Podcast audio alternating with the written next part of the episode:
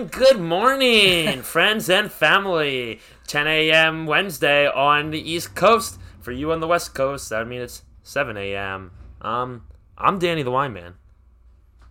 And here are the Beach Boys. D- Where, are they? Right. For some reason, the way you just said that, I always picture the opening of a movie where it starts and they're like in the car. Good morning, Los Angeles. The time is 9:17. Here's your first song of the day, the Beach Boys. right. Something like Phineas and Ferb or something, you know, like Right. the backyard beach. Right. I'm Hunter. I'm Hunter the Entertainer here, also known as the Consumer, formerly known as. Uh, it's 2:49 p.m. here. It's not 10 a.m., but that's all right. We like telling lies, white lies. Well, no, you're wrong because when they listen to it, it's 10 a.m. Happy 10 a.m. That'll be 7 a.m. on for you all on the West Coast. All right. Yep, we're back with episode two. Let's get into it. Tonight's entertainment.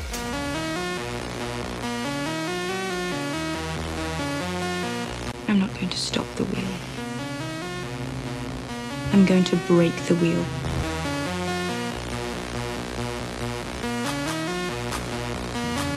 I have come here to chew bubblegum and kick ass.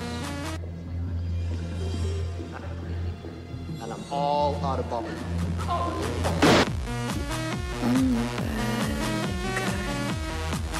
Duh.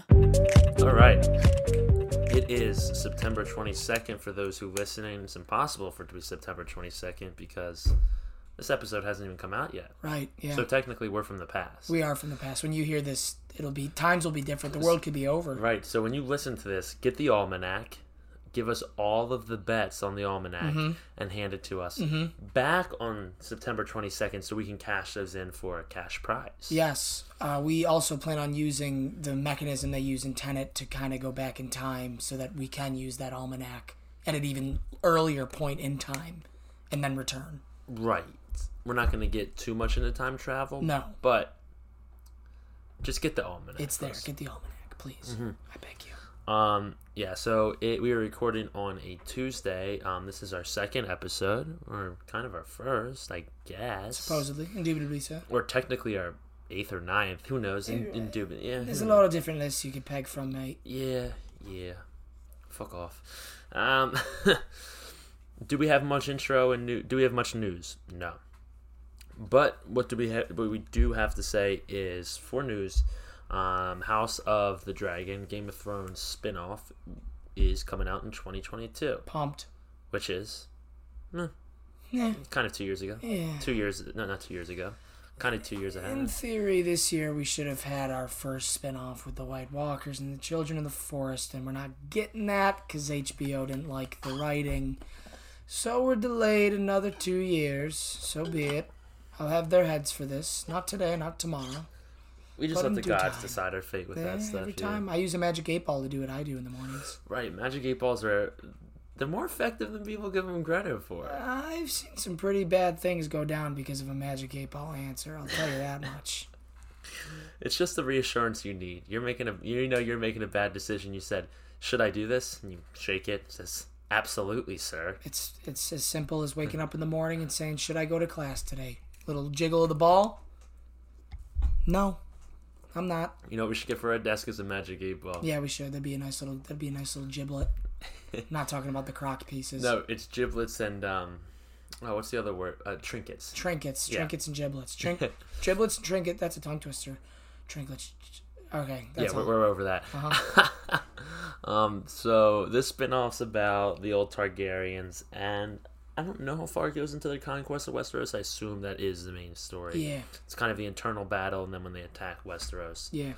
Um, yeah, I'll be good. It's a bunch of incest-loving blonde people, White like. Cersei and Jaime all over again. Yeah. Um, do I have Except an opinion on it till I see it? No. No, I hope they do good on the spin-offs. till I see a trailer. Till I see a trailer. Yeah, till, the trailer might make me go wild.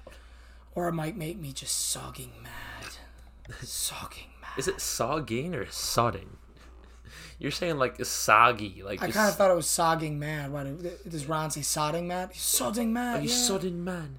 I don't know. Is there any Yeah. British people listening to us? If you are, just can you just let us know? Yeah. Or if you're just cultured. yeah, yeah, yeah. Cultured, British, whatever you wanted to say. British and culture might be the same thing. Yeah. As far as we're concerned. I'm not gonna hate on the British. There might be a few of them listening to us. Yeah, we like you. Whoa. That sounded like a gunshot.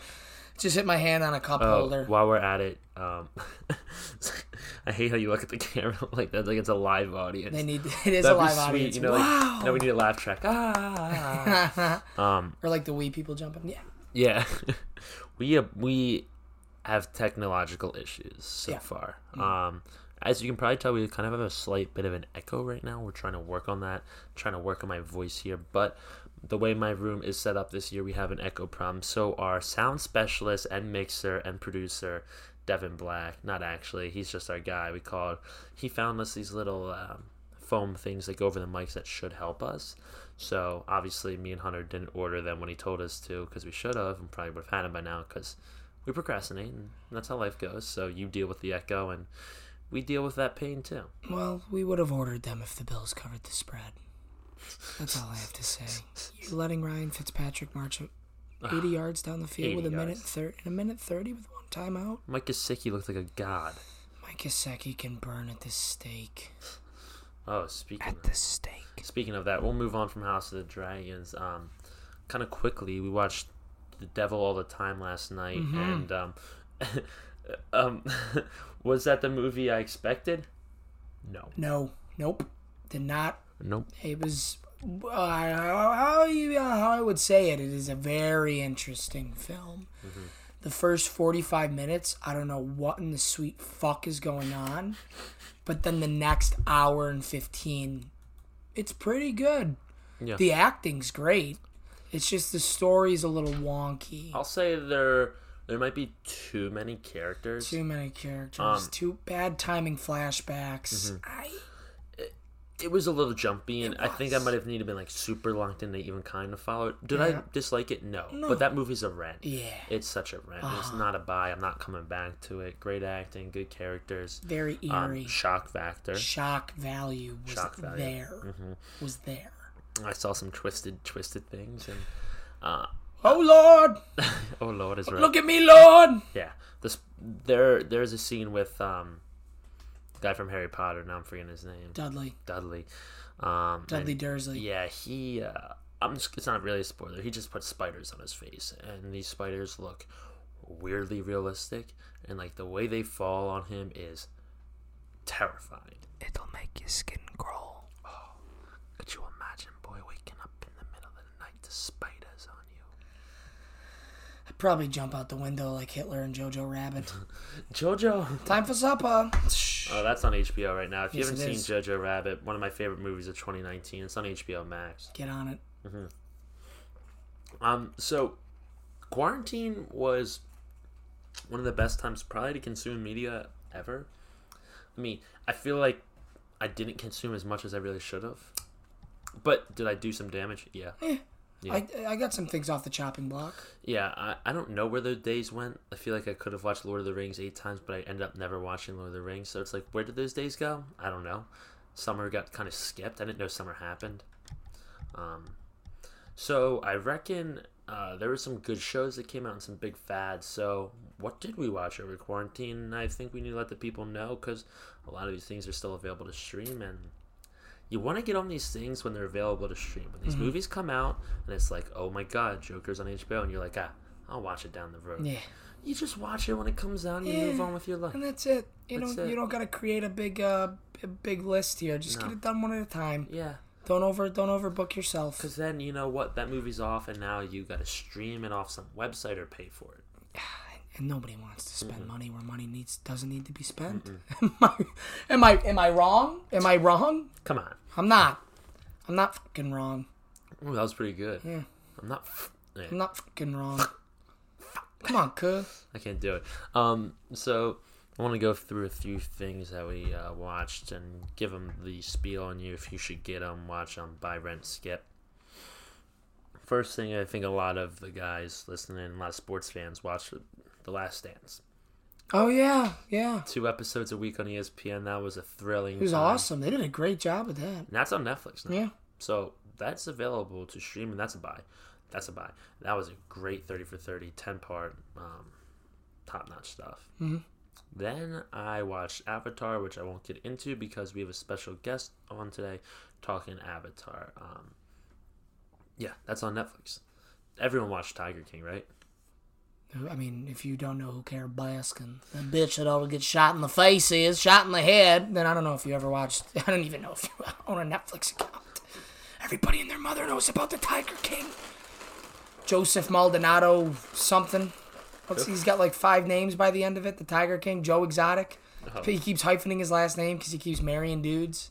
uh, I, I don't know. Sure, yeah, right. Maybe it's a me thing. Maybe that that show was a thrill. You got to watch it. Um, that was one of those things. Like, how'd you not hop on that fad? Oh yeah, How'd you fall behind that? yeah, I'm eating Cheez-Its right now. yeah. You are. I'm watching. It's unsettling to the camera and to my face. Get the fuck out of here. Sorry. I got work to do. hmm me too. Yeah. Yeah, get on, get now, boy. Get on now, get, get. And this is my horse Fritz. My name is Dr. King Schultz. This is my horse, Fritz. Mr. Django Unchained is on Netflix. Did you watch that over quarantine? No. Then I, it doesn't matter. I wa- you're right. I watched it. It Does not matter. Last time I watched it was January. January. Yeah, you know what? January. In the movie room. in the movie room. All right, so this movie uh, I've been recommending to everyone now. It's on Hulu. Um, Peanut Butter Falcon, um, starring Shia LaBeouf. Yeah, I gotta see that. Um, that movie is the most feel good, fantastic storytelling, original idea movie ever. It hit on all aspects. Great acting. Dakota Johnson um, was in it. It's basically, uh, I'll give a quick synopsis for this one because I feel like not everyone knows about this one, but um, it's this mentally challenged guy. I think he has Down syndrome, and he's like, they keep him in like an old person home, and he's got this VHS tape, and every day he watches it, and it's about this like wrestling camp, but it's like this like classic like 80s, 70s thing, and he like it's in somewhere in Louisiana, and you know he always wants to go there, so it's like he escapes and um, he finds Shia LaBeouf, who's like a troubled um, fisherman guy, and you know, he's just a troubled kid, and they just go on this journey together, and he, it's just a traveling tale of two men. Yeah, That's all it is. That's on Hulu. yeah, yeah. Um, we both watched all Harry Potters. yep. They Phenomenal. were on HBO Max, but not anymore. They ripped them off like savages, like sav, like lambs to the slaughter. They were taken off. Harry damn. Potter series is always worth a rewatch. Damn you, Warner Brothers. Hunter, you watched Public Enemies? Watch Public Enemies, little Johnny Depp flick. He plays John Dillinger, the old gangster from back in the day. Really good watch. Some good actors in there. Christian Bale, Channing Tatum. Uh, I rewatched People vs. O.J. Simpson. Can't go wrong with that. Wait, Everyone are we, are we streaming with Public Enemies or no? Public Enemies is on Netflix. Public Enemies is on Netflix. So is the People vs. O.J. Simpson. Mm-hmm. I, I did a lot of Netflix watching. HBO wasn't really. They were. I feel like they were kind of working on pumping out Max, so they didn't really were putting out a lot of shows or movies. I guess. Um, I watched Waco on Netflix. That's like the. It's called a biopic, right? Where it's like a documentary, but it's not. It's like a movie, right? But it's a TV show. It's just about like a religious cult down in Texas. True, really true. That it's uh it's the reason behind like the ATF or something like that, and why the FBI has a lot of laws about engagements. It's really intense. It's really good. Uh, we watched Dave. Hulu's Yeah. Dave. Um, yeah, I'll hit on Dave a little extra because I think Dave is one of those quarantine watches that I really thoroughly enjoyed. Yeah, it was awesome. It was com- it was comical, which what we needed in those dark times of no Yeah, eating out. But it's more than your average comedy. I, I think the thing that hits so good about Dave is it's just true. It feels so real. It's really authentic and like you know that's what did happen, and you can tell Dave just told it as it is, pretty much. oh yeah, and he's funny though. oh yeah, he's great. Little Dicky, Dave Burd. Oh yeah. Oh yeah. Oh, there's a fly in this room. Yeah, we gotta kill him then, huh? Yeah. If this was like Wanted, I could shoot the fly's wings off with a gun. You ever seen that movie Wanted? No. Angelina Jolie, Is that where Morgan Freeman, was she like? James McAvoy, and where they, like, curve the bullet. Curve the bullet yeah. with the gun and they whip it across. Yeah, I yeah, feel like I know that trailer. Yeah, everyone knows it. That's it. Yeah. Um, you talked about you watched Space Force with Steve Carell. Yeah, Kind of a skip. Yeah, it's one of those shows that uh, you'll watch the first episode, go okay, watch the second episode, and go okay, and then after that, you just kind of have it on in the background while you're doing homework or messing around. You know, I mean, it's Steve Carell, it's, it's comedy. They're trying to do something different. John Malkovich is in it. He's, he's funny. Jimmy Yang, Jimmy O Yang, or whatever his name is. He's in Silicon Valley. A couple other things. He's the Asian dude, little Asian dude. He's Yeah. funny. Uh, yeah, that was all right. It was all Yeah, I watched the first episode and I said, huh. You didn't need it. Yeah, we both watched Shrek 1 and 2. Yes, we did. I got that on DVD. Can't so go wrong. There were one Shrek Two is on Hulu. I own all, all of them on DVD, but They were just streaming when I watched them. Couldn't resist. Can't go wrong with Shrek and Fiona in the swamp. No, those movies hold up so fucking. Oh, well. they're great. They hold up so well. Donkey gets better. Every, like they all, it just holds up. Anti Disney. Yeah, Anti Disney. that is the anti-Disney movie. Yark. Yark.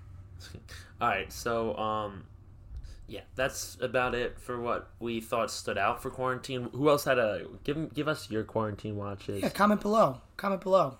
What What did you watch over quarantine? Huh? Is this something we've seen? Something we haven't seen? Oh, all right. Yep. Um.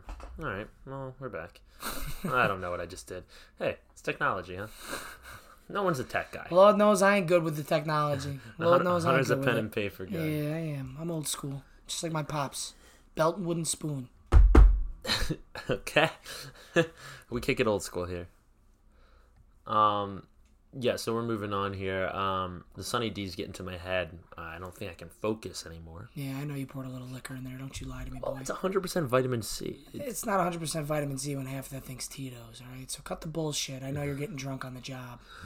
Could you imagine? I'm gonna sue you so hard. First of all, it only if I'm getting drunk on the job, I'm drinking out of a flask. Okay, Second of all, I don't own a flask. sure. So therefore, no drunking on the job.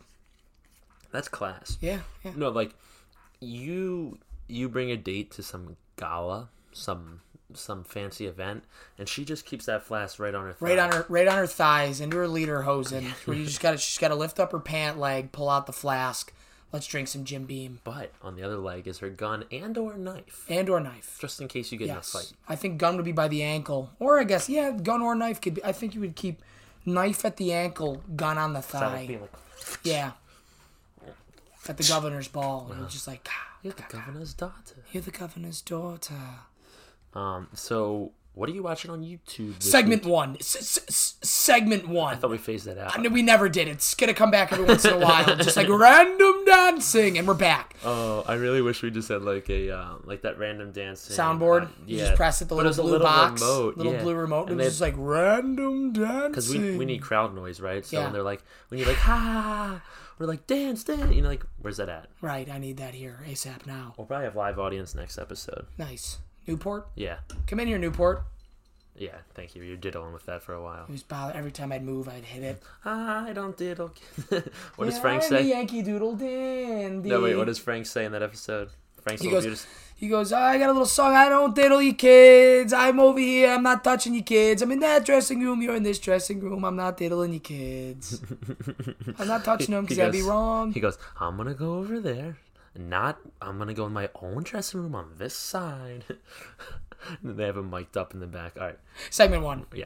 What are you watching on YouTube this week, Connor? You asking me? I'm asking you. Here's what I'm watching, right? I mean, I, I've been kind of perusing. I haven't, I haven't found my niche this week. And uh, last night we watched our movie with Robert Pattinson, of course. And for some reason, it just got me wanting to watch him so bad. So I went on a little two, three hour binge last night. Little Robert Pattinson clips, watched some Robert Pattinson movie. You know, I was just, I was in the zone. I was a sucker for his acting last night. Watching some clips from Lighthouse, a couple movies I'd never heard of, which were fascinating to watch him in. From The King, you know, he played the Dauphin, the Frenchman. I was just, I was watching him. I was watching his art last night. It was getting me juice. I was looking up his new movies coming out soon. Mm. The guy's a man of many voices and many talents, and this is the beginning. We are going to see of Robert Pattinson. He's going to be around for a long time. People are high on that man. He's a he's a good actor. It's Yeah. that simple. And you know, Twilight did it to him, and he went on this silent career of doing movies that, you know, people have heard of, Yeah. but not not your average consumer, not the people who listen to this, not me and you. No, No. Sh- you know, shout out, shout out my friend from back home, and neighbor, Kiana Kayberry. She goes to NYU. She she swipes up after I saw Tenet. She goes, "How was Robert Pattinson?" I said, "The guy was great." She goes, "Trust me, I know. She's seen every one of his damn films. She's she's revered him for years now." And I go, "I wish I was. I wish I was there with you. I wish I saw them all." Yeah, um, we saw Tenet the other day, and you guys can ask, you guys can let us know on Twitter or just text us if you want us to do a full review. I'm not sure we are. Um, you can kind of, you know, you guys got to let us know. I liked the movie and I thought it was good. Is it warranted of a full movie review from us? Could be, Could could, be. not be. Yeah, depends. that- depends on your ears, guys. It's worth going to see in theaters. Um, you definitely should see it in theaters if you're gonna go see it. Is it the best Nolan movie ever? No. no, Is it the greatest movie ever? No. Is it a bad movie? absolutely not. No, it gives It's you a great ac- film. It gives you action, it gives you story, and it gives you some something to chew on. And good acting. and great acting. Common with the Nolan film. The stunts are great. It, it looks great. yeah, so Robert Pattinson's on YouTube. Um, he was good in uh, The Devil. What, what, I always forget what it's called. I don't know. It's like the devil inside. The devil. The devil. The We're devil just- next time. No, The Devil all the time. The devil all the time. Yeah. He talks like this. He's the Reverend. Yeah, he's pretty good. He goes, oh, you're the Russells boy. I mean, he plays Bat. He's got the Batman voice. He's got his deep British voice. He's got Reverend Teagardin. We're excited for Batman. We're excited for Is that what it right, is? Pretty yeah. much. Pretty much But- that's it. right. What's your YouTube channel? Right. Um, Your YouTube watch. I'm excited I'm for bringing it back. I'm excited for Batman. Give me Nirvana. Um, so I've definitely said this as back in the day as. Is that Hello? Arthur? Yeah. Yeah, we're recording here. Oh, I'm sorry, man. Oh, It's all right. uh, S- slick. Maybe get a fine, uh, sign or something. I don't. Oh, I mean, we texted the group chat. No, we should get a recording. We should get a recording sign. You're right. Sorry, everybody. That's Slick William. You've met him before. You'll meet him again. Yeah. Um, Great guy. Yeah. Slick silly. So, um, I back in the day we used to do channel of the week, and now we've pivoted to what are you watching on Pivot. YouTube? Pivot. Hmm. Pivot. And pivot. Pivot. Um, if you get that reference, nods off, caps off. what are you referencing? Friends. Oh, Pivot. no, it's just Pivot. I'm saying pivot. I digress. That's how you know you're a good big man in basketball if you can pivot. If you can pivot, it's all about the pivot foot. Two, one, and pivot, pivot. Uh, yeah, Blake knocked on the door again, so we just cut that out. Spit take. That was a huge spit take. Um, so we're getting a recording sign after what just happened, for sure. Um, what am I watched on YouTube? Because I feel like I've said that three times already. Because I just can't get to it. Um, Spit it out. I'm watching Casey Neistat again. Oh, you already used him as your channel of the week. Shut up. Shut up. Shut the fuck up. Pow! Pow! Shut up, Clyde. Um, shut up, Millie. Um, so, Casey Neistat used to daily vlog. That was his thing. That's what made him famous, and that's what made YouTubers have this massive platform. Everyone loves Casey Neistat. He's a hero on YouTube. Um, and he moved away from New York and had been posting once a month, relatively, just videos when he could. And he started a family. He's got a family. He's on a whole new page of his life. So no one expected him to do this. And Casey has daily vlogged for almost two weeks, straight, two straight weeks now. That's 14 vlogs almost. And 14 vlogs. God damn it. That's 14. he's got a whole new vibe. He's got He's kids. surfing. It's yeah, he's surfing. He's in LA, and like his cinematography and the work he puts into his videos are better than ever. And the thing, I just love watching him. I- If you're not a Casey fan, hey, it's a good time to get into him. He runs a great video. He runs a great channel. I really do. I advocate just as much as Dan says it. He knows way more than I do about him. He's watched way more videos, but every time he's on, you can't not watch. It's great. It's short. It keeps you active. No scenes more than 30 seconds to a minute. Constantly moving. Great music. Great edits. He's he's the goat YouTuber. It's, it's that simple. Like, I don't need to talk about it too much. He's the goat YouTuber, and like his channel goes deep. So if you watch his recent videos and you get into them, you're gonna find out that Casey runs a lot deeper than ten good videos. Yeah. I can you can believe that. You can believe that. 10 good videos for 10 good men. Ten good men. All right. Um. Yeah. So that's what we watched on YouTube this week. Um. You know, stuff comes and goes on YouTube. Okay. Um. So we're flipping up the show here with our first guest. Um, Woo! Yeah. Come on. First guest of the year. Yeah. We're jazzed. You're going to love this guy. Can you guess? Can you guess who it could be? I doubt it. I doubt it. Doubt it. Manny Ramirez. No. Sonny Koufax. Mariano Rivera. I knew it. I knew. I knew we were going Southern American for this one. I had a feeling that's who's going to show up on the big screen right here. I'm Also, pumped. with Donovan McNabb to get a Campbell's Chunky Soup commercial in. Sure. Yeah. Yeah. I'll do a little Donnie Mick, a Campbell's Chunky Soup commercial. Our guest is James. James, and we're talking Avatar, and he is going to light up the show. So it's it's the Last Airbender streaming on Netflix right now. So um, I'll let him do the talking, yeah. huh? James, come on in, James.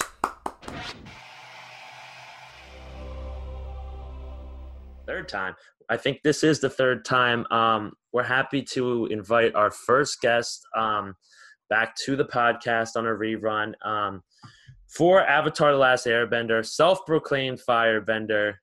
Meet Mr. James Koenig. Yeah.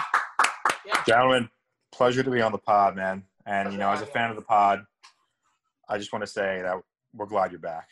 It's good for you guys to be back. We've been itching to be back. We've yeah. This is everything I could have imagined. I'm sitting here with James Daniel in a brand new studio. I'm my my my nipples are hard. Ah, They're guilty. not- Things are looking up, man. Things, Things are looking up. looking- looking up. yeah, well, everything's going down. We're coming up, huh? When the people need us most. But we gathered here for one reason. That's to talk Avatar: The Last Airbender, Yes. Nickelodeon's hit animation TV series that recently dropped on Netflix and gave it the resurgence the series needed. Um, dropped in 2008, 61 episodes. Yeah, Avatar: The Last Airbender. Phenomenal. Great show. Um, great yeah, show. so I mean, we might have already done this once, but I'll ask again. So, did you guys watch on TV when it came out, or were you the recent Netflix um, push of the show? Yeah, you know, I I started watching it in like season one and two, but the more I thought of it after we asked it the first time, um, I remember I didn't see season three like on TV before, and like I watched it like some time down the road. That I couldn't agree with you more. That blows my mind that you just said that because when you said that, it just triggered the whole thing for me. I feel like they just never put it on TV. It was Yeah, season like, one it and wasn't two marketed as much. at all. There was nothing. It just fell off, and I didn't end up watching season three until I got the Wii in the little Netflix disc, and then I watched it. So I finally got my closure, probably a couple of years later. And it was the best season too. And they It didn't. was. I think so. I And think yeah, for sure. Um, yeah, everyone. Great take, James. Yeah. Hey, who didn't watch um, Netflix on their Wii? You're not a real one if you didn't. Um, but we got a lot of things to talk about because while this show is technically made for kids, it holds up generally as one of the best animated TV shows ever. Um, generally with fans and critics, and there's like a few reasons why. Um, and I just definitely want to get into a few of them. The first one that I definitely want to talk about was like the Avatar is more than just its story. It really comes down to its characters, which complement the story very well, personally. So there's a lot of big character growth and arcs, and you know it takes three books to do them. But what what do you think are like? So what are some of your favorite uh, arcs, growth stories, James, for characters? You know, one of the things that I think makes the show unique that's like not even that, it's just like the world that they built with like people controlling all four elements and there Yeah. being like this one thing that's like controlled all four. Like that was such a cool world that they built. And that like transcends like youth to like when you're older. Um but yeah, just like the character development, the writing was so good in the show and the character development of some of the characters just made it so, so good. And it just delivered. Like it gave you everything that like you wondered and like were questioning. Like they answered the questions for you. Yeah, I, I think Avatar. The I want to talk about it a little bit, but like getting off the story of character arcs. But what I love so much about is the three books. It's not mm. three separate seasons of TV. It's three books create this series as Avatar: Last Airbender, and they're so well woven in together to reach one final pinnacle event. And I think that's a big part of the show. It just lives up to the hype. It's crazy. It really does. They um, build it so well. Yeah, and then one character arc I really like. I mean, most people notice is Zuko's, but like besides Zuko, you have you had Zuko's redemption arc, kind of a redemption arc. Aang from innocent child to being the Avatar, the protector, the balance of the world. Katara becomes the powerful woman and a bender, which not many women bend. And Sokka becomes from being uh, the goofy kid to respected a respected man and like a true leader. Um, which one of which one of those character stories are your favorite? You know, I would have to say, I think Sokka had a really cool arc. Um, I mean, Zuko is my favorite by far, but he's just like the easy answer there. Um, I was just like wondering, I think Zuko is like Jaime Lannister. If Jaime Lannister had a good ending, you know, he's like that kind of character. No, that's exactly what I thought. Yeah. Yeah, just like kind of a dick to start, bitch sister, Bitch sister. came around and was good in the end, I'm Yeah. unlike Mr. Lannister. But just such a good, like, wholesome character arc. Yeah. Uh, what I love about Zuko is like it in the beginning of book one, you find him out like, up there's the villain, right? And then you don't know why he's hunting the Avatar. Then you find out it's his dad, and Zuko's so annoying. And then he literally has his chance at the end of season two, and he, that's where he has that Jaime Lannister fall. He goes back to Azula, and then he Yeah. goes home and he realizes his whole life whatever he wanted was not what he wanted. He did not want to capture the Avatar and come home to Fire Nation being this guy, and he went on this self journey and became the man like that he actually wanted to be. And he joins Team Avatar and helps defeat his dad. It's just perfect. Well, let me let me ponder a question on top of that. Uh, Azula uh, allegedly kills Aang in the catacombs at the end of season two, right? Right, Is that what yeah. that was? Yeah, And so Zuko goes back. She he wakes up, and she everybody thinks that Zuko killed the Avatar, right? Right.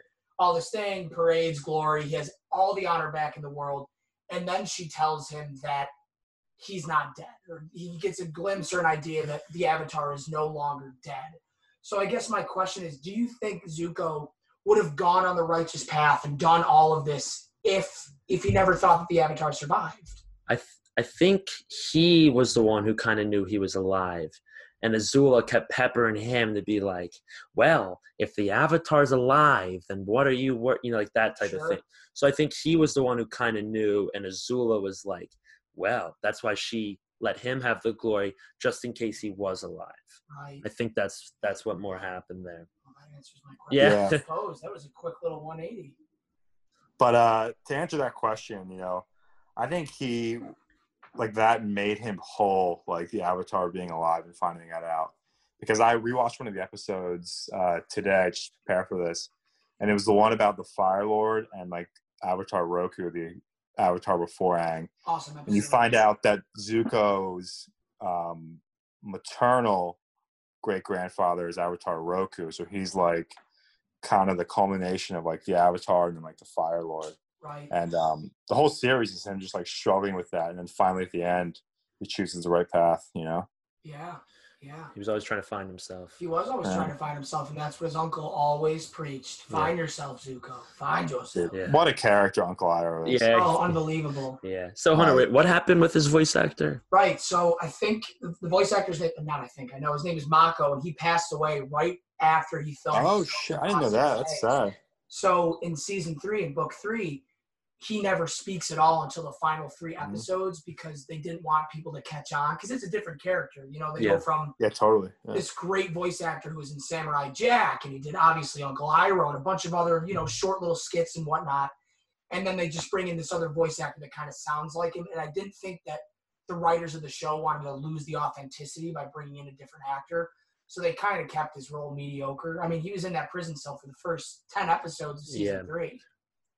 I feel like it was. ripped Yeah. He oh, was, yeah, yeah. Just getting jacked. He, he Yeah. turned into the goddamn like Terminator. what the fuck I didn't see how that. can an old person get that jacked That's what I'm saying, man. Because he's a dragon. like It was he Dragon of the East or Dragon of the West? Dragon of the West. Dragon of the West. dragon of the west yeah that's what Yeah. dragon of the west things man Um, you know, I we we're doing our Game of Thrones rewatch, so I kind of like these cross parallels. But uh, like writing wise, like Cersei in season eight was that silent character, and then everyone hated it. But like Iroh was used so well, being this silent character. He just had Yes. Zuko in his ear, and he didn't answer Zuko once, and it made Zuko do this thing, and it was like, that's good writing. That's good writing. Yeah. writing.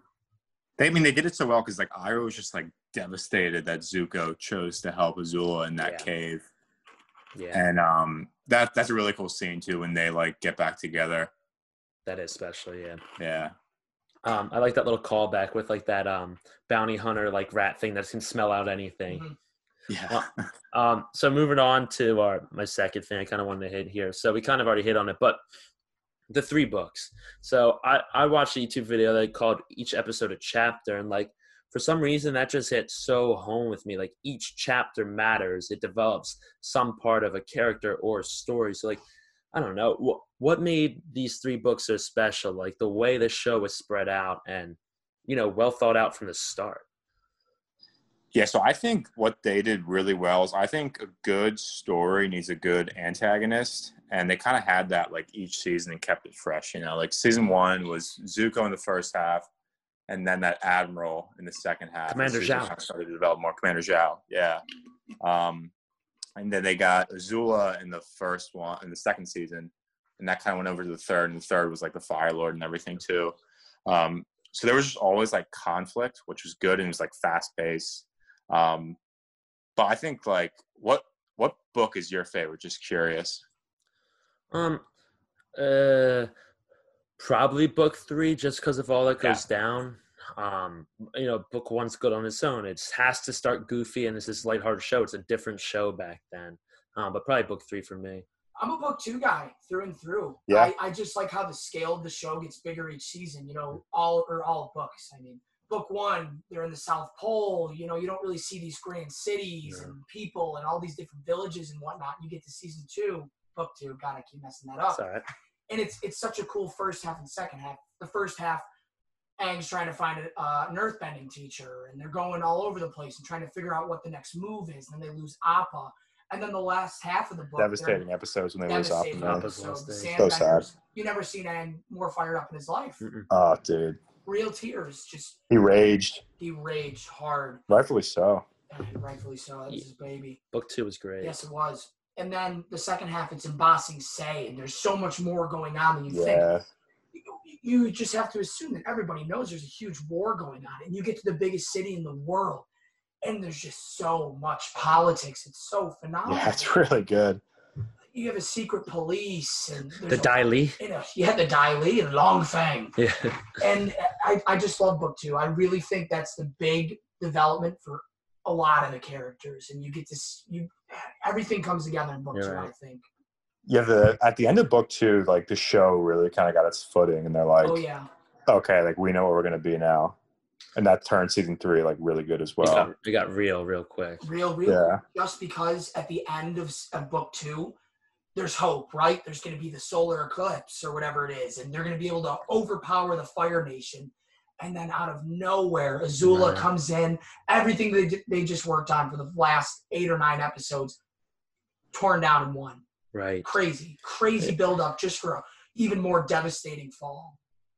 Absolutely. I, You know what are great episodes in the season two as well? Um, it's like the storm one, yeah. and then the one where no, that's season one. I'm thinking about actually, but they're some of my favorite episodes in the show are in season one, and it's the storm, and it's when they really kind of start doing like the side by side Aang and Zuko episodes, Yeah, and um, it's the you kind of learn like Iroh's telling about Zuko's past and how he got his scar and everything, and Aang's telling about how he got lost in the iceberg. And then it goes to the next episode where Zuko like saves Aang, and like that's when you really start seeing like them like working together and like what they can do when they work Right. together. You see the early the early foundations of what Yeah. needs to happen in season three. It is cool. Like they have those little moments sprinkled throughout the show where they look at each other and right before they freak out and rage, it's Hmm. like, why are we doing this? Zuko and And Aang—they're right they're it. so connected, and you see it throughout the end, especially with that dragon scene.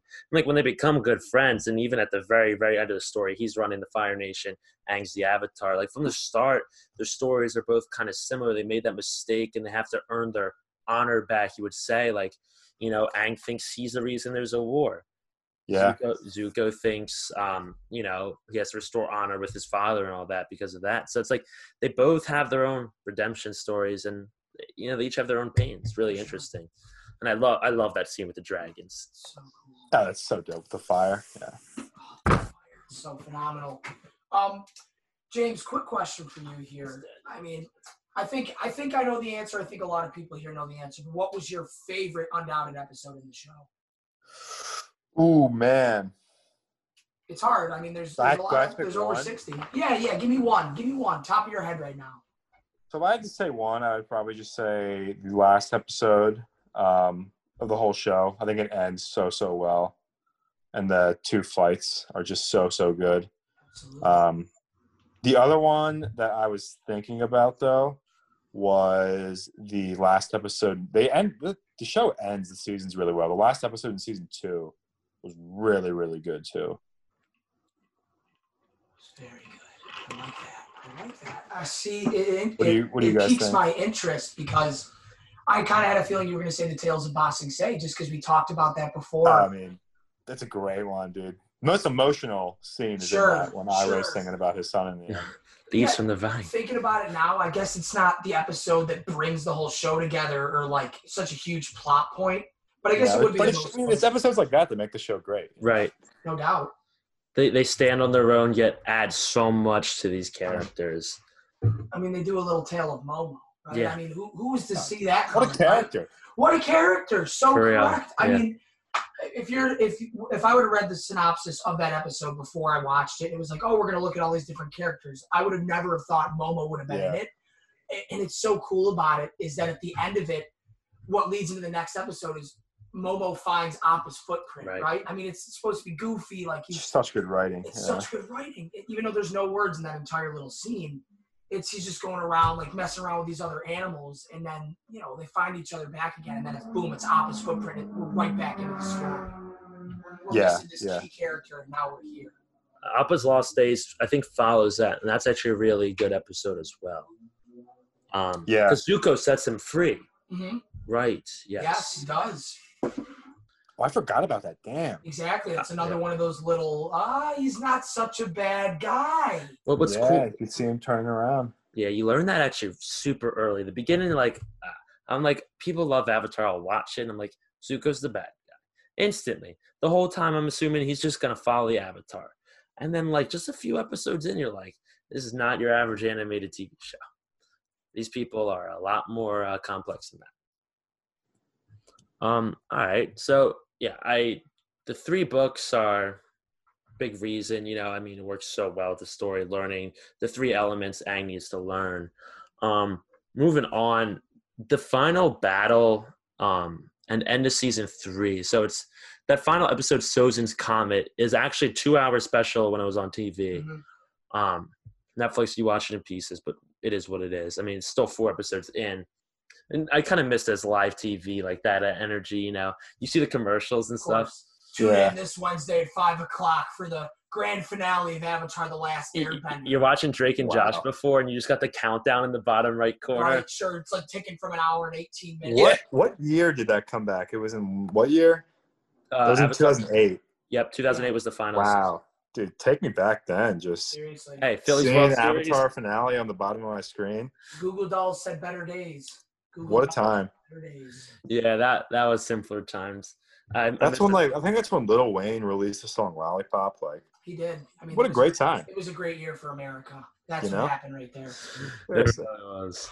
Even though in 2008 we had a recession, it's fine. We had Very the- true. Very true. I was I was young, but But it didn't affect us. no, no, we didn't know what the fuck was going on. It's like was- it's like young kids now. Like they don't really know what the fuck's going on. No. no. God. No, they're just watching TikTok. We were watching Kids' Choice. Yeah, exactly. Same thing. Same thing. um, so yeah, final episode. Um, I think the key to a good show is always the finale. Like there is no worse taste in your mouth than a bad finale. Um, I mean, I don't hate Game of Thrones season eight, but we see it with Game of Thrones season eight. Yeah. Um, How I Met Your Mother dropped the ball. A ball. little bit. Even lost. Even Lost had some hate. I like Lost Lost. is not great. No, but it had some hate, and it's not it's not perfect. To do a perfect finale, Breaking Bad, another great ending. Breaking Bad hits it on the nose. They nose. do. They did a great job. Um, it, it's it's one of the hardest things to do in TV, and it can leave a bad name with your show. Um, so Avatar caps it off beautifully, and this four four part special is the reason. So like the first episode is I'll bring it. So the episode before this is the um, review episode, you know, like the callback episode, but they do it in a play. It's kind of really well done It is. because there's a little bit of story still in there. It's calm before the storm. It's nice, Yes. childish. This is a good episode before it gets nitty gritty. And then For we, the maybe end of the world, you know, Yeah. it's just some heavy Exactly. shit. for real. And we find out they're about to firebomb the all hell out of the Earth Kingdom, right? Right. Like there's Yeah, he's it's going scorched earth, Yeah, scorched earth. Yeah, so, literally. So then we get um Zuko. They're all on the beach, and Zuko attacks Aang, and everyone's like, "What's going on?" You know, and Zuko's like, "It's happening, right?" Like, uh, Azula's doing. Azula wants to. No, I mean, they wanted to burn it all down. Whatever. He preps them on all that's going on. He's like, "You are fighting him in three days. You need to get ready. This is the Fire Lord we're talking about." So they do a little bit of fire bending. Aang works on his skills a little bit. That's basically the episode. Yeah. Um, nothing much to that. Then we get into episode two, and Aang goes to that island. So at the end of episode one, he leaves, like disappears Yeah. in the night. Um, he goes on that island, which was like the lion turtle. Mhm. Um, and Yeah, Aang goes to the spirit world and talks to Roku and Kyoshi. And like, I I really like that scene. If you guys have any thoughts on that one, On anything? Sure, yeah. Um, it's kind of the clo- in my mind at least it's the closure that Aang needs to know what he has to do Mhm. here because everyone says you have to kill the Fire Lord. He has to die. There's nothing you can do. You have to work up the strength to end a man's life. And you're talking to a what a 12, Yeah. 13 year old boy Yeah. been frozen in an iceberg for a hundred years. And it's just it's this inner battle among his mind, just what do I do here? Mhm. And I think over the course of that episode and being in the spirit world and talking, the gears start clicking in his head that there's a way to do it without doing it the way everyone thinks you have to. And that's why I really appreciate the episode, just because it, it keeps it light, right? I mean, to have somebody die like that in the show to lead up to this, so it's a freaky thought. Yeah. And Yeah. It, it just kind of brings them down to earth and brings the viewers down to earth and shows that good will always prevail. And I, I and we see that. Mhm. We see that in the end of the show. And it's just I, I love the episode. It, it ties it in. Uh, yeah, I like this scene because it's like you know those avatars are part of his past life, so it's this knowledge passed down base, right? Like you always learn from the other's mistakes, and it's like you know Kyoshi told him he did this, and Roku gave him advice, and Aang will make his own decision at the end of it, and it's just like this information's passed down through his ancestors, and it's just kind Yeah. of special. There's one thing that like I realized I didn't watch it when I realized like watching it the first time when I was younger, but I wa- realized it now that I'm older. But like Aang is like a monk. Like the air people are monks, and like Yes. They're pacifists. Like they do not do war. Like Mhm. he was not going to kill him. Like if you so if you think about it, like that was set up the whole time. You know, like, it was always supposed to end peacefully just because the person he is. Aang, Aang meditates. They talk Yeah. about his chakras. Like he's all about this balanced mind and all of this stuff, and it's cool. It all comes back. Um, yeah. So then, episode two. The rest of it is um, the rest of the gang. Oh. So oh yeah, the rest of the crew finds the White Lotus. Um, and they find Iroh. So we get that reunion with Zuko and Mhm. Iroh. They find their little encampment. Um, yeah, at the end of the episode, yeah, they're outside of Ba Sing Se. Mhm. Um, end of the episode is Zuko and Katara leave to go fight Azula, and Aang gets touched on the forehead by the lion turtle, which ends up being uh, pretty important. And Toph, uh, Sokka, and Suki plan on intercepting the fleet. Um, so now you get into the second half of this. Um, they think Aang's gone, by the way. Right. 'Cause Yeah, they still don't know where he is. That's why they go to um, the Fire Nation because they think they're just going to stop him on his own, right? yeah. Right, right. They're like, Yeah. without Aang, we're gonna have to do it on our own, um, because the thing couldn't smell Aang Mhm. because he was in the spirit world. Yeah. So they go, damn, he's back. He's he's back in the iceberg. Oh, he the- gone. They go. The only one who can stop him is Iroh, so he gives him his old stinky sandal. Mhm. Oh, that's right. Yeah. Yeah. So Iroh, and then episode three, Iroh and the White Lotus break down the walls of Ba Sing Se and take it back from the Fire Nation. It's like the all the old gangs back there. Uh, Bumi, Iroh. There's some there's some good fighters in there. The and the Fire Lord guy or the Fire Nation guy Oh, the trained s- Sokka The with sword guy. That's yeah. like see the Yeah. that's, That that's guy's a an- beast. yeah, that's a good individual episode on its own right there. Um, Ozai starts burning down the Earth Kingdom from the blimp, um, which is like, oh, the Heisenberg. Yeah, that scene where like they show him fireman like that is just fucking crazy. He's powerful. mhm. They capture Yes, like man. how like powerful that comet is so well in that scene. yeah. It's just like holy shit. S- Sozin's Comet's real, and then basically right after that, we get into all the final fights. Um, so Aang and Ozai meet up, and Aang's ready, dude. He's like, they're staring each other down. The fleet's coming. It's game time for him. Um, some big parts that happen. He gets hit by the lightning. He does the little follow through the body and Yeah, with the chi. the chi, but doesn't shoot it back, which is like okay. He points right at him. And the Pacifist. Fire Lord's like, "Oh, I'm dead," and then he just puts it right up to the sky and then goes back down. Mhm. It was a, it was a very it was a very intricate intricate scene for that. It was, it was interesting. Yeah. Not gonna kill him. I remember that that like banged him up though. Like he did that and that like It weakened him for sure. he started to lose after that. Yeah. He started peppering. Ozai started peppering him after that. He was chasing him all throughout the little. Yeah, dude. 'Cause He then goes into What- his rock hole. Yeah. And what's so good about that fight is like it's like a TV show kind of for kids. But like Ozai is trying to kill him. And Oh like yeah, you can feel it in the show. Like he's like coming at him. and he's angry. He keeps showing him. He's taunting him. He's like, "Fight me, fight me!" Yeah. Aang's always been a runner. He He, yeah. Tries to- Twinkle toes. Yeah. Twinkle toes, man. Yeah. Shout out Toph. Yeah. Um, so then the Agni Kai starts with Azula and Zuko. Awesome scene. by Yeah, way. that's a good one. We better have fight in my opinion. Hot take maybe, but I think that's the better fight. I mean, Azula's going off the rails at that point. She she went into the bathroom and started cutting her hair and whisking So everybody good. away. It, she lost her grip so quickly. Yeah. She fell apart in three, four episodes. Yeah. It was great. Zuko was like, something's off about her. Yeah, Yeah. instantly. He's like, I can take her. It looked like she was drunk, just drunk with power or something. When she first emerges from like the dojo or whatever, she's like tripping a little bit. She's giving these freaky eyes. Yeah, you know what? It, you know what it is. This is really interesting. I want to like a deep dive into Avatar after I watch it on Netflix. And do you know why Azula's fire is blue? Yeah, it's one of my friends told me it's just because she's so angry, right? So it's because blue fire is like the perfect form of fire. Like it's just pure, like Yeah. oxygen, carbon burning, Yeah. and like yellow isn't pure. So she is just like perfection, right? That's what Oh, she okay. represents. So she was just always trying to like become a fire lord, right? She's trying to be like her dad, like wants to be perfect. And then she finally gets like promoted to fire lord in episode one.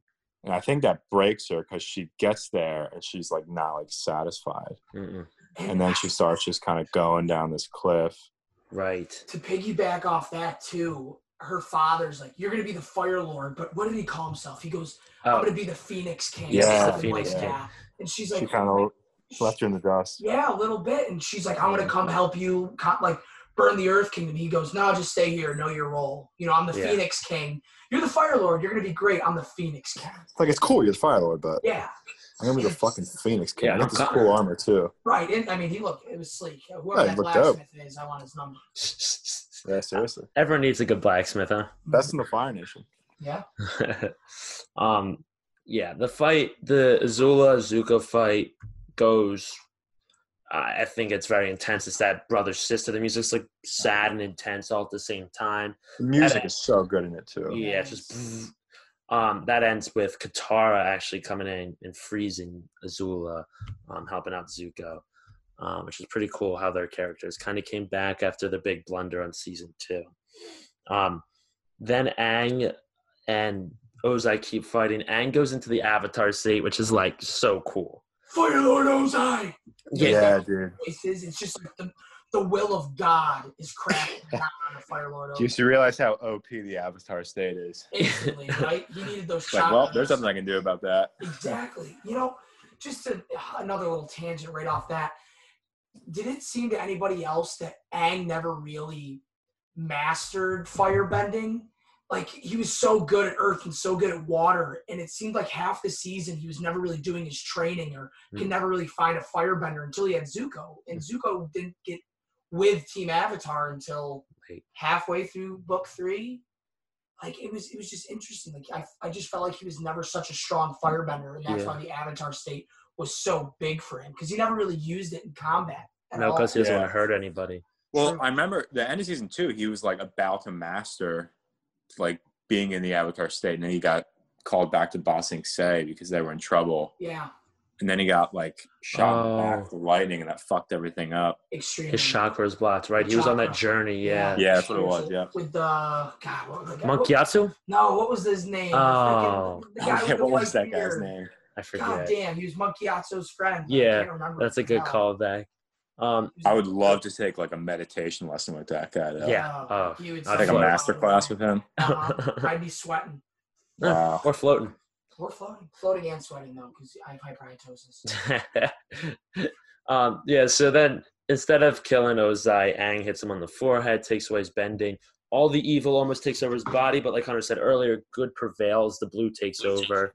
Yeah. Um, and then Zuko visits him in the jail cell, ends with "Where's my mother?" Great ending. Final scene with Zuko. Um, and then the final bit of the story is Aang and Katara kissing um, for the second time, but like for for the first time, really. And I mean, that's where you like love prevails, right? Like love, love was the answer the whole time. Mhm. I just I think that's the perfect. It's chef's deep. It's deep. kiss. It really is. Um, so wrapping this up, just I wrote music and animation, but just what to you? I know it's everything, but like, what makes this show so special, so different than all of its, uh, you know, anime competitors, children's show competitors? Like, why does Avatar stand alone, and what what is it? What's the difference maker? Um, That's a good question. I mean, there, there's so many. It's there's a reason that it's rated so high on so many like different websites, and it's considered one of the best animated shows of all time. I think the main reason for that's probably the writing, um, and like the creators of that show. Like that's an original idea, you know. Like I don't think they got that from anything. So just kind of having that like originality and just having such like a good story, just put it over the top. And the animation was so cool too. The music, like Yeah. some of the music throughout, like the show, is just so so good.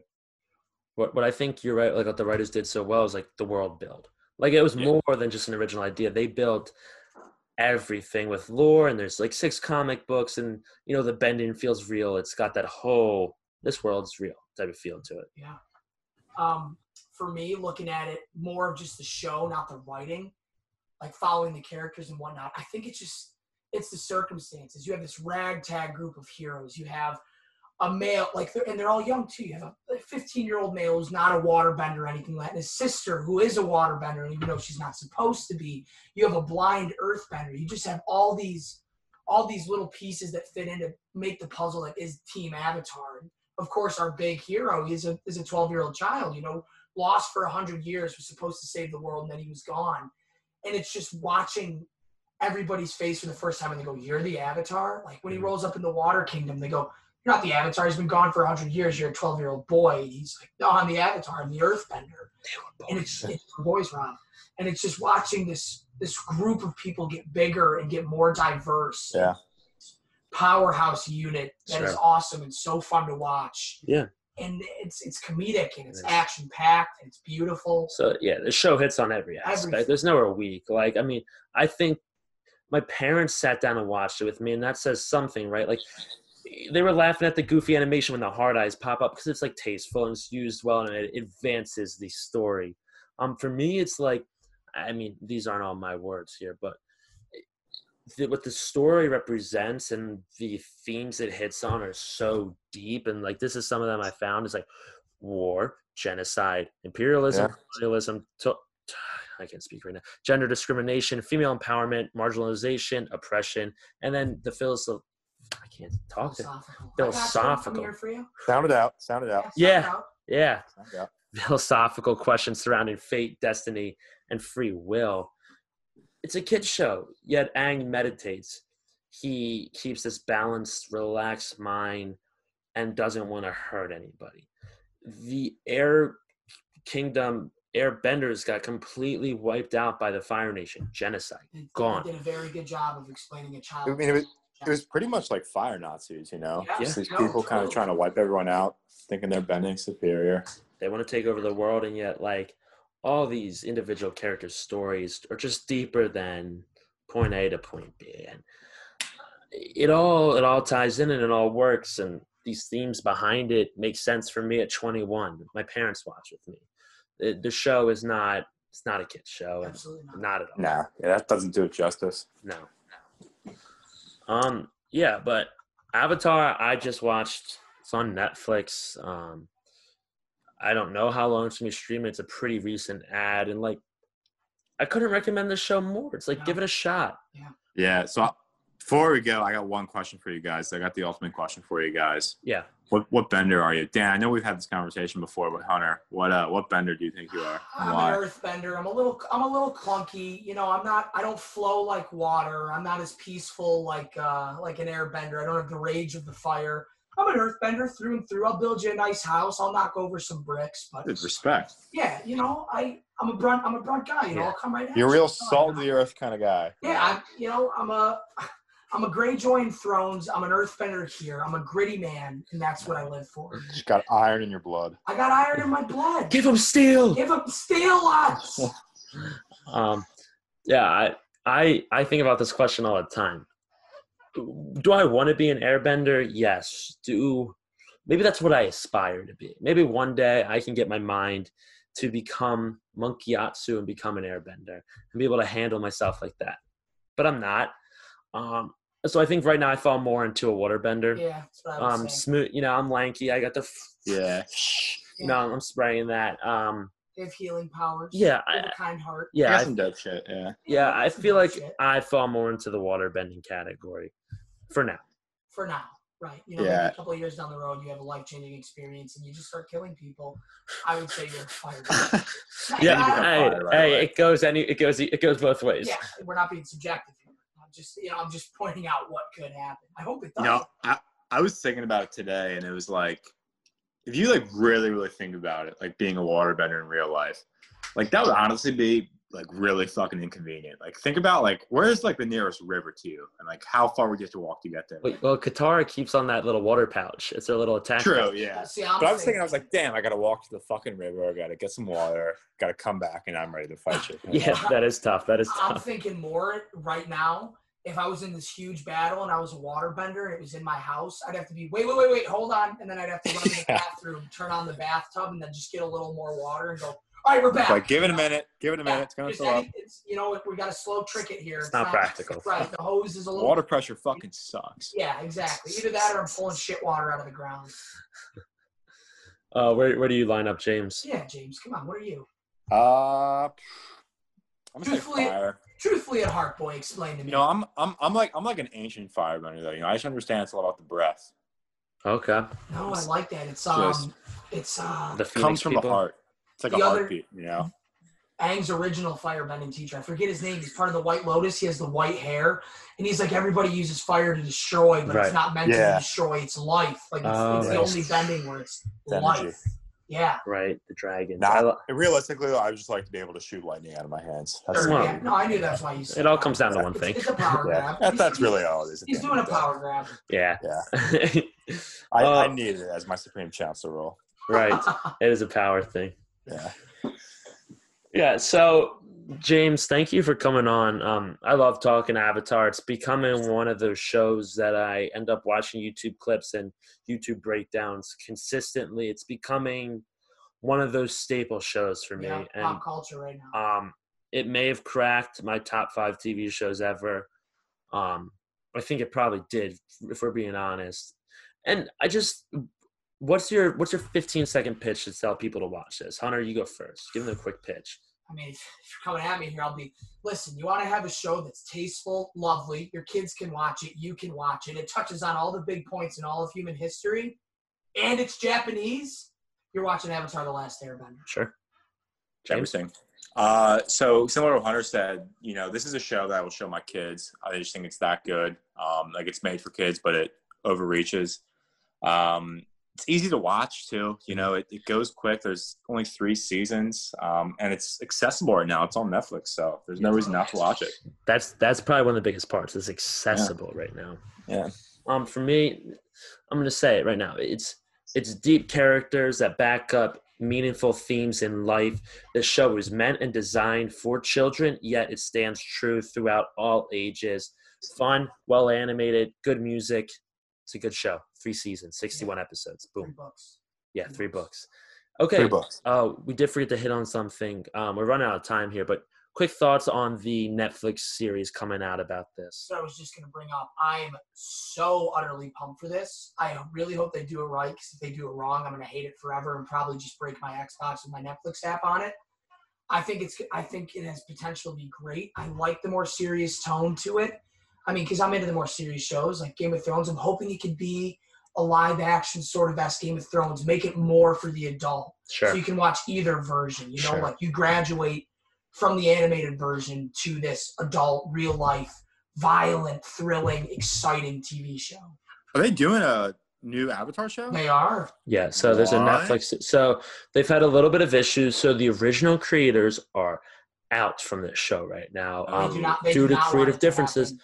But what I'll say with this is like they're trying to take on a darker theme. Netflix is trying to just make it a little bigger, appeal to more audiences, and make Mhm. it darker, more realistic. But I think I know the creators left, and it's like being this playful, cheerful TV show is a big part of what makes Avatar so great. Yeah. It's so goofy, yet the stakes are so high. So that's where I get a little nervous. Yeah, there's innocence to it for sure. Right. Um, yeah, so that series is on the way. And hey, if Netflix does it differently and the creators are gone and it's still good, I'm okay with it. But I really love this show for what it is. And it, it's tough to remake it because It is. animation's a big part of it. It's, it's very Yeah. hard to redo something. They it's it's fragile ground they walk on when you go from animation to live action. You know. Yes, very true. no doubt. Um, okay, James, thank you for being our first guest. It means a lot. Um, uh, yeah, Avatar: Last Airbender streaming now on Netflix. James, any final words? Tell the people your piece. Just you know, pleasure being on the show, guys. Happy to have you guys back. Um, nothing, nothing else. Just always happy to be here, and just happy to have you guys back. I Yeah. got one. Uh, James, how tall are you? Uh, you know, for the people out there, I'm gonna go with six six. In shoes, you know, I'm probably six five and a half, so we'll round up to six six. Okay. Um, realistically, though, I'm like six four and a half. Okay. All right. So I'm hearing a lot of different numbers here, so I'll just take the median. But I uh, round up though. you know. Yeah, that's fine. Everybody does, and that's my question. That that's put it on ice for me. All right, James. Uh, we'll catch you this week in fantasy, and hopefully, we'll hear from you on Twitter and um, maybe on the pod again. Yeah, best of luck in fantasy this week, boys, and take it easy. Yeah, thanks. You too. Godspeed, Hamas. Godspeed. The Bing Bong Bros live another day.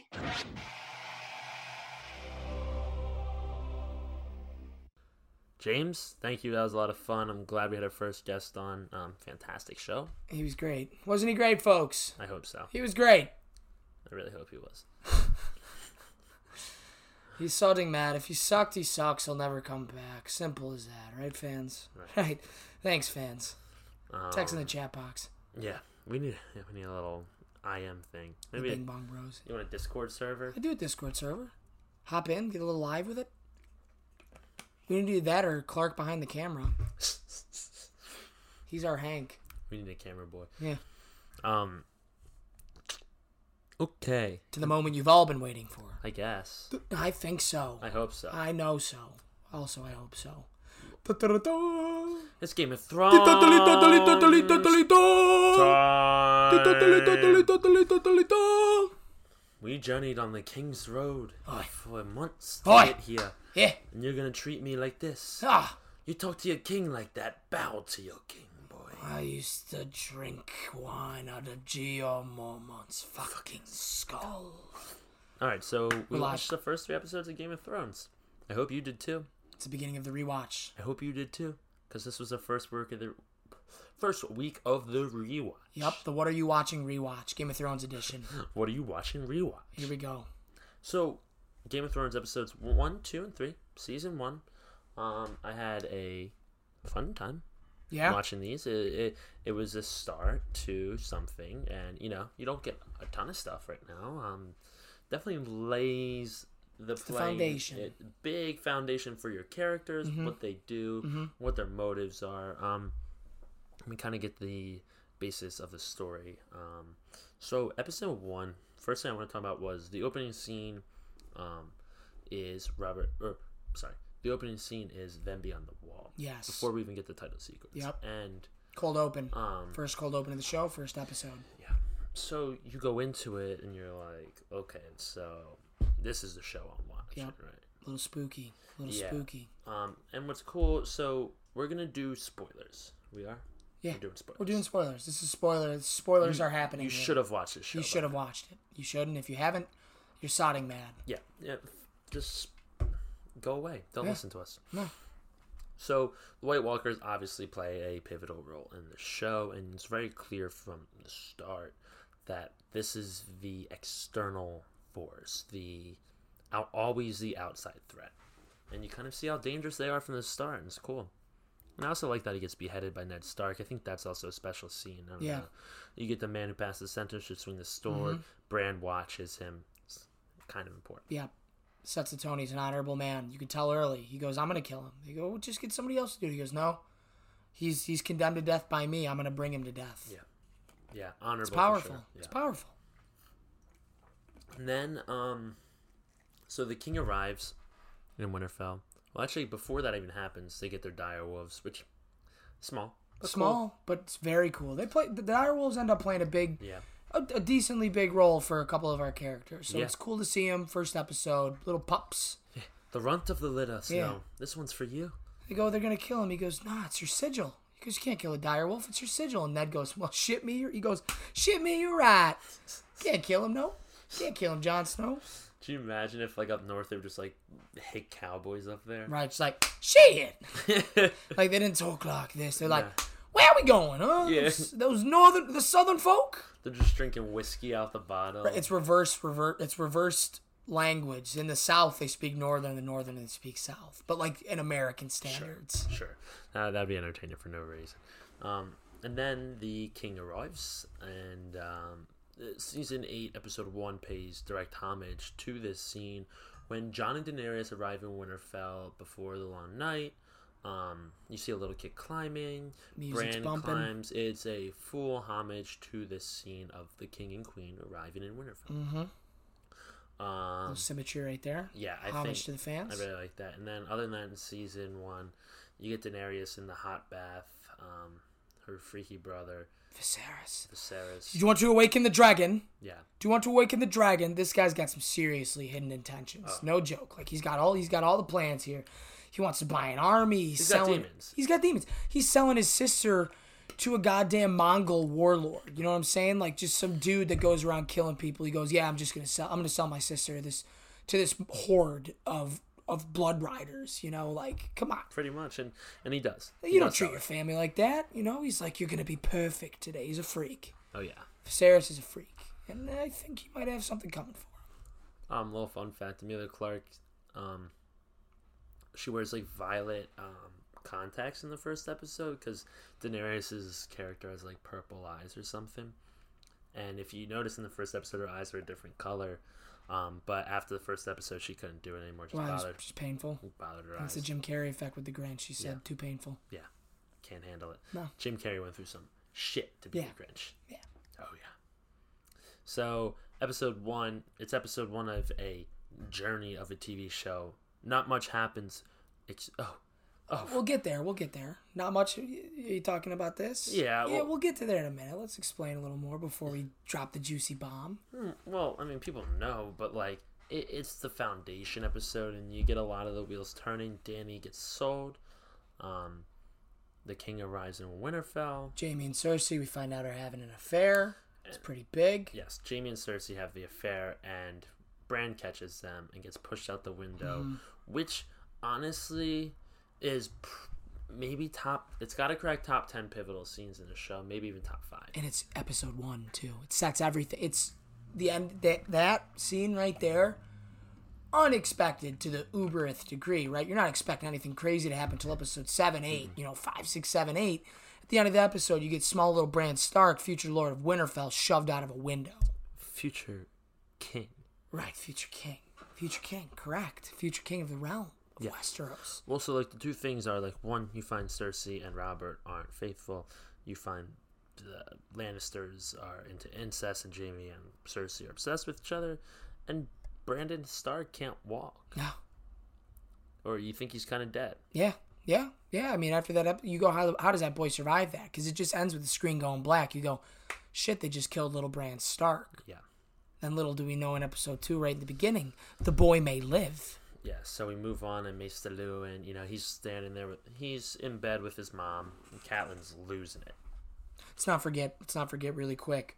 Robert asked Ned Stark to come to King's Landing with him because Jon. Arryn, that's the whole reason for the show. Jon Arryn died, natural causes. It seems the hand of the king, Robert's right hand man. He comes down to Winterfell. He goes, Ned Stark, I need you.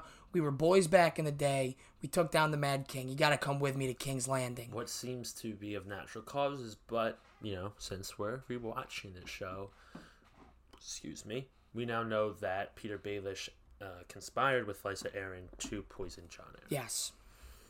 So you also get to meet Petyr in the next episode. And it's kind of like okay, you know that that's what's so special about the rewatch. Um, just kind of knowing those little things. Yeah, for sure. You pick up on it all. It's fascinating.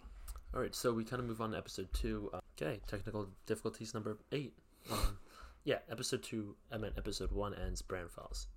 Um, so we carry on, and episode two. They're still in Winterfell. They have not um, yet gone on the King's Road, but this is when all our characters separate. So we get um, Jon giving Arya needle, which is mm, relatively important. Yeah. Pretty cool Yeah. thing. Needle comes back around time and time again. It's a good sword. Yes. Um, Jon and Robb say goodbye forever. Yeah. Yeah. Jon goes north. Robb stays put. Jeez, yeah. And sadly, we all know how that one ends. Yeah. Yeah. Um, So some important things here. Um, Tyrion slaps Joffrey, um, which is just a great scene, and right in the beginning of the episode too. He's like, Tyrion says, "You got to go to Sansa. You got to go talk to her. You know, you got to do this and that." And he goes, "No." He goes, "Nah, these Northern folk." uh, Nah, he slaps her. He goes, "You give her some respect. You give her some respect." And the hounds look. The hound looks at Tyrion. He goes, "He's gonna remember that, little lord." Tyrion goes, "I hope so. I'm, I'm counting on it." Oh, and he will. oh, he remembers. Oh, and he will. And he, when he assumes power, when he becomes the chancellor, he is going to make Tyrion feel his wrath. Just like King Peel says, he's going to feel my wrath. um, yeah. Uh, the funny thing is, like in that scene, like Tyrion wakes up in like a pigsty or like a horse, like on a, wakes up in, like on a barn, Yeah. wasted, and yet he's the one teaching Joffrey a lesson. So it kind of says a lot about Tyrion's character early. Um, yeah. So then we have um, some other big things. Something big for season one. Cersei has a miscarriage. Right, we get that information because uh, Cersei goes and comforts Catelyn Stark, who's nursing her paralyzed, so we'll find out soon, on his deathbed son, Bran, and she's trying to comfort her even though she wants the kid to die. She's going, Oh, I had a miscarriage, which will come back up later in the season. We'll find out. We'll get there when we get there. I don't want to spoil Yeah. anything yet because you got to be along for the ride. You kind of forget that little hint. You do, you do, but it's a subtle hint, and we'll touch on it again when it comes back around full circle. But we find out that Cersei had a miscarriage. It was a terrible time. Robert was beaten up. He beat his hands bloody. Crazy stuff. Crazy stuff. That sucks. Little miscarriage. Tough shit. Tough shit. So um, we journey on the King's Road and we stop in at this little inn. Which this inn comes back at least twice every season for the rest of the show. Everything goes down at this inn. Yeah, so like every time like you see someone like on the King's Road and they stop at like uh, you know a pub an inn. A pub, Yeah, it's this a inn. bed and breakfast. It's always this inn. It's, always always, this inn. So I- cool. I wish I had a great name, Yeah. But I like it better as the inn. but what would you name it? King's Tavern. I don't know, like Denny's. Yeah. Yeah, yeah, we'll call it I IHOP on the road. Medieval IHOP. They just keep We'll it call it that for now on. medieval. They stopped at the medieval IHOP. They're Yeah. We're here now at the medieval IHOP. They have great deals, and yeah, they got some yeah Hot pies. hot hot, hot pie. Yeah.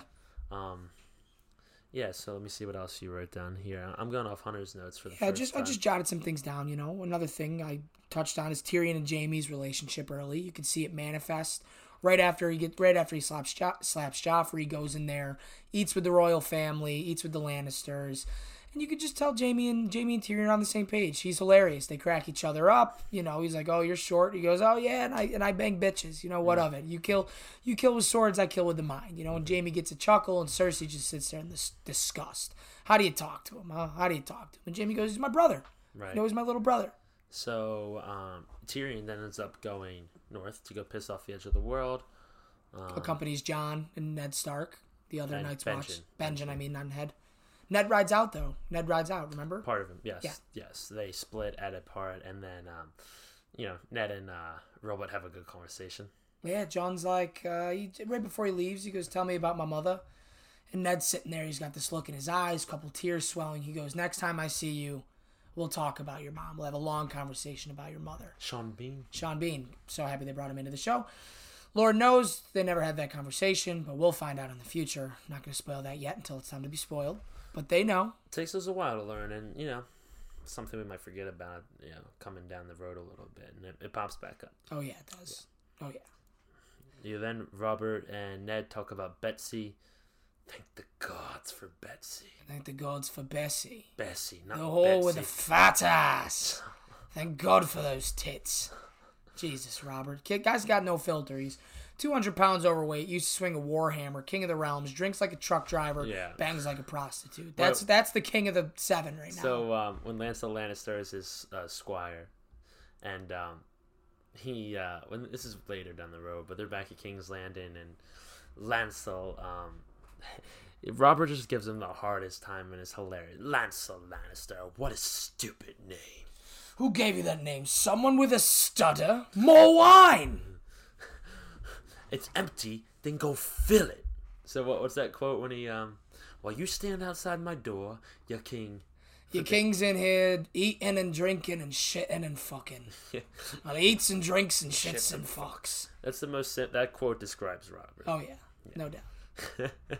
While your king is in here, he eats, he drinks, he shits, and he fucks. Um, Yeah, so Robert's kind of a standout star for me Mm-hmm. right now. He's great. He's awesome. He's so good. Um, so we get see episode two. will kind of sum this up real quick. Um, You get Jon to the wall. yeah, well, we get the butcher's boy. The Um, butcher's Mycah, right, Mycah, big scene. Mycah and Arya are playing. They're fighting with toy swords, and Joff and Sansa come out there, and Joff being a little prick. Um, and he's like, "You hit her," and all that stuff, and he starts attacking him with a sword. Cuts him on Oh, the he cheek. cuts his face like Yeah, a really, really twisted, like, yeah. And then here comes Nymeria, who bites Joffrey's arm. Nymeria is, is uh, Arya's Arya's uh, Dire wolf. dire wolf. Yes. Yeah, so then comes Nim, and um, it becomes a big thing. Arya runs away. Arya- Mycah runs away. So Nobody then, can find uh, him. Arya has to send away Nymeria. She has to throw a rock at her to make her run away, Sad which is scene. sad. The dire wolf goes. What goes around comes around. Um, Mycah, the butcher's boy, um, gets hunted down by The hound. a hound. The hound, Sansa basically lies about it and just says, to protect Joffrey, Yes. which sets Joffrey. Now Joffrey is getting the idea in his head that he has immunity, right? Sansa lied for him. Cersei, his mother, keeps telling him, "Do whatever you want. You're the king. You can do whatever you want in the whole world. We'll protect you. You're a Lannister. You're my blood." So right now, early stages of the show, he knows he can do whatever the shit in the world fuck he wants, and there will not be a single repercussion because he will be the king. "Yeah," and he does end up being the king. Yes, he does. Um, and we all feel his wrath. Yeah, we do. Yeah, We he- feel his wrath. It's gross. It's kind of a great villain. Oh yeah. Yeah, Oh yeah, he's top five villain of all time, TV or movie. he's a great. well, a well-designed prick. He's a bastard son of a bitch. That's what he is. He is. yeah. Um, you also get Jon to the wall with Tyrion. Uh, a little rough start for Jon. To Jon seems like the guys there don't really like him. He's a highborn bastard. He's trained more than everybody there. He's kind of beating some ass. beating ass, He's beating ass. And Yeah. Sir Alliser's like, "Oh, you have a noble-born boy here beating your ass. How about you show him what's good?" Fucks her house. Yeah, yeah, fucks her Alliser, no doubt. And uh, he gets pinched in the ta- and he gets pinched in the armory, and Tyrion comes and saves him, and you get nice little dialogue with Tyrion and Jon for the next episode, for the rest of episode two. Yeah, so these early episodes, we get some great dialogue. Um, so it's kind of hard to describe what happens in these episodes because there's a lot of talking, and that's why I love Game of Thrones. Now, Yeah. with character development. Um, so then episode three, um, They're in King's Landing. Ned, Ned's the Ned's a Oh, lot Cat- of yeah. Catelyn comes. She's got the news. So back at Winterfell, Catelyn sees the blonde hair. Sh sh we forgot that The dagger, We the forgot. assassin. We forgot how episode two ends. So um, a guy comes in with a dagger, a very important dagger. You're not supposed to be here. Yeah, super creepy, and tries to kill Bran. Um, Summer, Bran's direwolf, comes and saves um, So Catelyn. little mirror imagery in the same episode. Two Yeah. dire wolves saving two Stark lives. Yes, and then um, at the end of the episode, when Ned has to kill Lady as a punishment for Nymeria biting Joffrey, right when he kills Lady, um, cuts up the brand's face and he wakes up. Yeah, It's like the awakening of a wolf. It's Yep. like a life and death type Yep. of an idea, and it was, it was kind of sick. to have life, you must have death. Yes, it's a lost thing. Um, so next episode, so Catelyn now has information that she thinks Bran saw something and the Lannisters are behind it. Yep. So she says, "I must travel to King's Landing myself." Stupid. Very stupid. She should have either gone there in the first place or not left at all. Because this creates a whole band of trouble that we'll find out in next week's episode what goes down. Whole band of trouble. She's going, she's traveling to King's Landing. Littlefinger's horny for her. Littlefinger's horny for her. Petyr Baelish, who we meet in the small council, probably has seen her two before. When Ned first gets down to the nitty gritty, we meet Lord Varys, Maester Pycelle, Renly, Bar- Uh-huh. Renly Baratheon, old buddy of his, Robert's younger brother. We meet the small council. You know, it seems kind of like they're not really doing shit, Mm-hmm. No, they're right? not- They're not. uh, we find Ned Stark finds out the crown the crown is twenty billion bajillion dollars in debt, and he goes, "How the shit? How the shit is this happening?" Just to be informed by the small council that Robert spends and we find the money. We that's all we do. Robert spends the money and we try to find it places. We don't budget. We don't do anything. Hmm. So there's It's not a bad way to live if you're a king. no, not at all. But bad for its subjects, sure. which we'll find out once again. They got problems. There's some problems going on in the crown. Ned's trying to figure it out, right? He's trying to get to the bottom of it. He, they want to have a tournament for the hand of the king.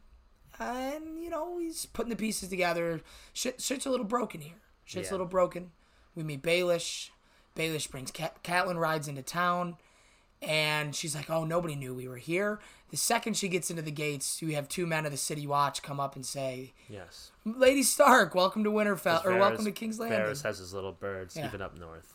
They tweeted him from all parts Oh, of the world. They tweeted him from across the Um, world. so other than that, episode three, I'm trying to think what really actually happens. Um, But we oh, have we have like, the let's just- dialogue between Catelyn and Petyr Baelish, and Yeah. they find out that the dagger belonged to Tyrion. Tyrion won the dagger off Baelish Right. at the King's Name Day tournament last year.